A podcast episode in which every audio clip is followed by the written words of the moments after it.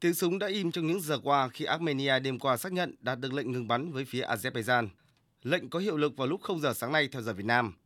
Theo thư ký Hội đồng An ninh Armenia, lệnh ngừng bắn đạt được nhờ vào các nỗ lực của cộng đồng quốc tế, trong đó Nga có đóng góp lớn.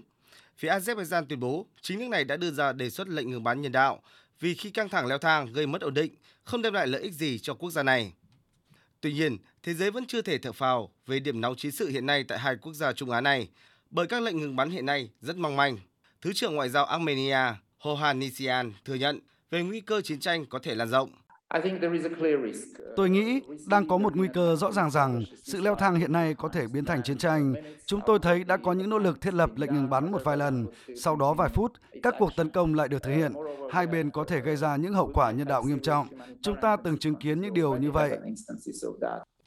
Thủ tướng Armenia Nikol Pashinyan hôm qua cho biết 105 binh sĩ nước này đã thiệt mạng và Armenia đã mất quyền kiểm soát đối với 10 km vuông lãnh thổ nước này vào tay các lực lượng Azerbaijan sau hai ngày giao tranh pháo kích lẫn nhau. Phía Azerbaijan hiện mới chỉ xác nhận 50 binh sĩ thiệt mạng trong ngày 13 tháng 9. Quốc tế những giờ qua liên tiếp hối thúc Armenia và Azerbaijan giải quyết các bất đồng thông qua đối thoại.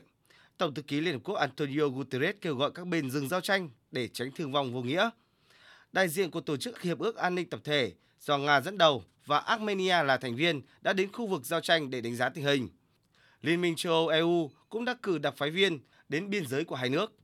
Dự kiến ngày mai, hội nghị thượng đỉnh tổ chức hợp tác Thượng Hải sẽ diễn ra tại Uzbekistan, trong đó có nội dung thảo luận tìm cách hạ nhiệt căng thẳng cho thành viên Armenia với phía Azerbaijan vốn cũng có quan hệ tốt với Nga.